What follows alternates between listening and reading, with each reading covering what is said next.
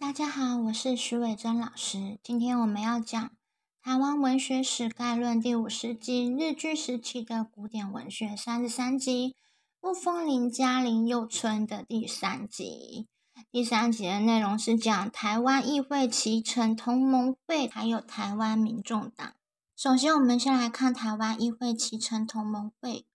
在一九二三年的二月，林佑春与蒋渭水、蔡培火共组台湾议会启程同盟会。那在这个会呢，他第一次结社的时间呢，还没有还没有成立，是结社时间呢，是在大正十二年，西元一九二三年的一月十六日。蒋渭水等人呢，以石焕长为负责人，向台北北警察署提出成立。台湾议会启程同盟会的政治结社组织预界，预界就是报备的意思，还没有正式成立的意思。那一月三十日呢，都提出了结社组织界。二月二日呢，这个结社呢遭到台北州警务部的禁止，所以这个结社的活动呢就移到了东京去举行了。那第一次结社的活动没有成功，所以第二次结社在大正十二年（西元一九二三年的二月十六日），请愿的委员蔡培火、蒋渭水、陈逢源等呢，在东京台湾杂志社举办筹备会。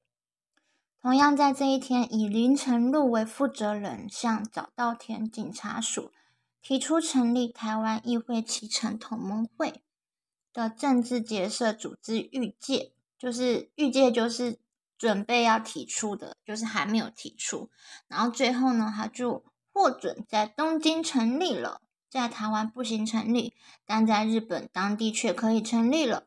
在二月二十一日，同盟会在台湾杂志社举行成立典礼。那同盟会的这个本部呢，它也设于台湾杂志社的里面。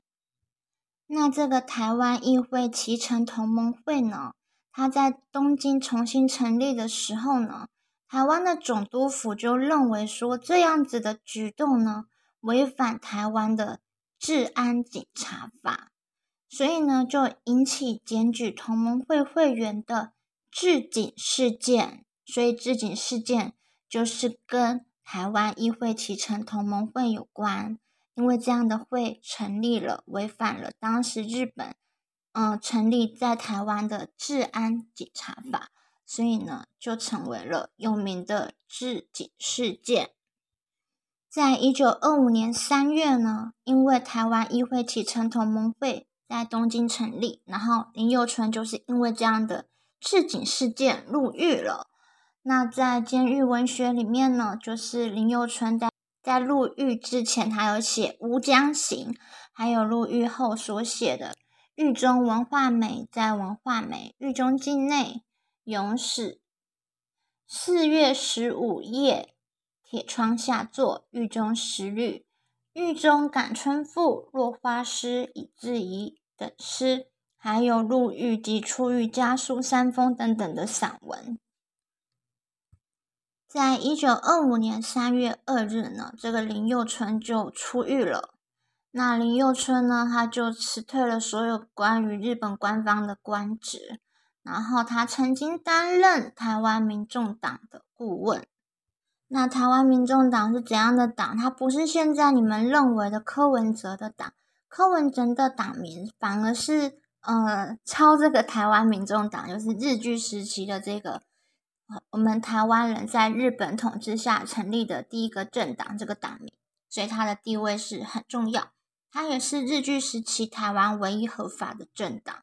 它的成立时间呢是在一九二七年昭和两年的时候。它成立的地点呢在台中市的新富町聚英楼。那成立大会由蔡世谷所主持。那为什么台湾民众党会成立呢？在日本台湾总督府曾经多方阻挠之下，林献堂跟蒋渭水他们不断的更换党名、修改党纲，像是就是这个组织、这个活动、这个政治团体，它就曾经被命名为像是台湾自治会、台湾民党等等。所以呢，后来在有条件允许下，终于成立了台湾民众党。这样第一个也是唯一一个合法的政党。但是呢，一九二七年才成立，一九三一年二月十八日就被解散了，当然是被迫解散的，所以这个寿命很短暂呐。那我们来看一下台湾民众党的党旗呢？它的第一代党旗就是很像是国旗的样子，然后就是它的白日是在正中间，上面是青天，然后下面是满地红。那第二代党旗呢？它在左上方有三颗星星，然后就是取代我们现在的白日，然后也是同样以青天还有满地红这样子为底，这样子。那我们这一集的内容呢？就在这边已经讲解完毕了，因为现在我想要做比较短的视频。那现在我们来看一下我们这个频道在上一集的截图，上一集的截图订阅人数一六八八人，公开观看时数是一二九八小时。那它上面写需要四千小时才可以盈利。那我们看这一集的截图哦，这一集的截图呢？订阅人数一六九三人，就是比一六八八人还要高，但是公开观赏时数居然变成一二七七人。上一集的截图是一二九八人，观看时数比较高。现在时间过去比较久，反而时数下降了。我觉得 YouTube 是不是在玩我呢？怎么可能？以前的观看时数比较高，然后时间过去这么久，观看时数还反而下降了呢？所以我觉得这个频道应该是永远无法盈利的一个频道了。嗯，蛮酷的，希望大家可以继续支持，然后按赞，然后如果可以的话，可以留言，然后谢谢大家，拜拜。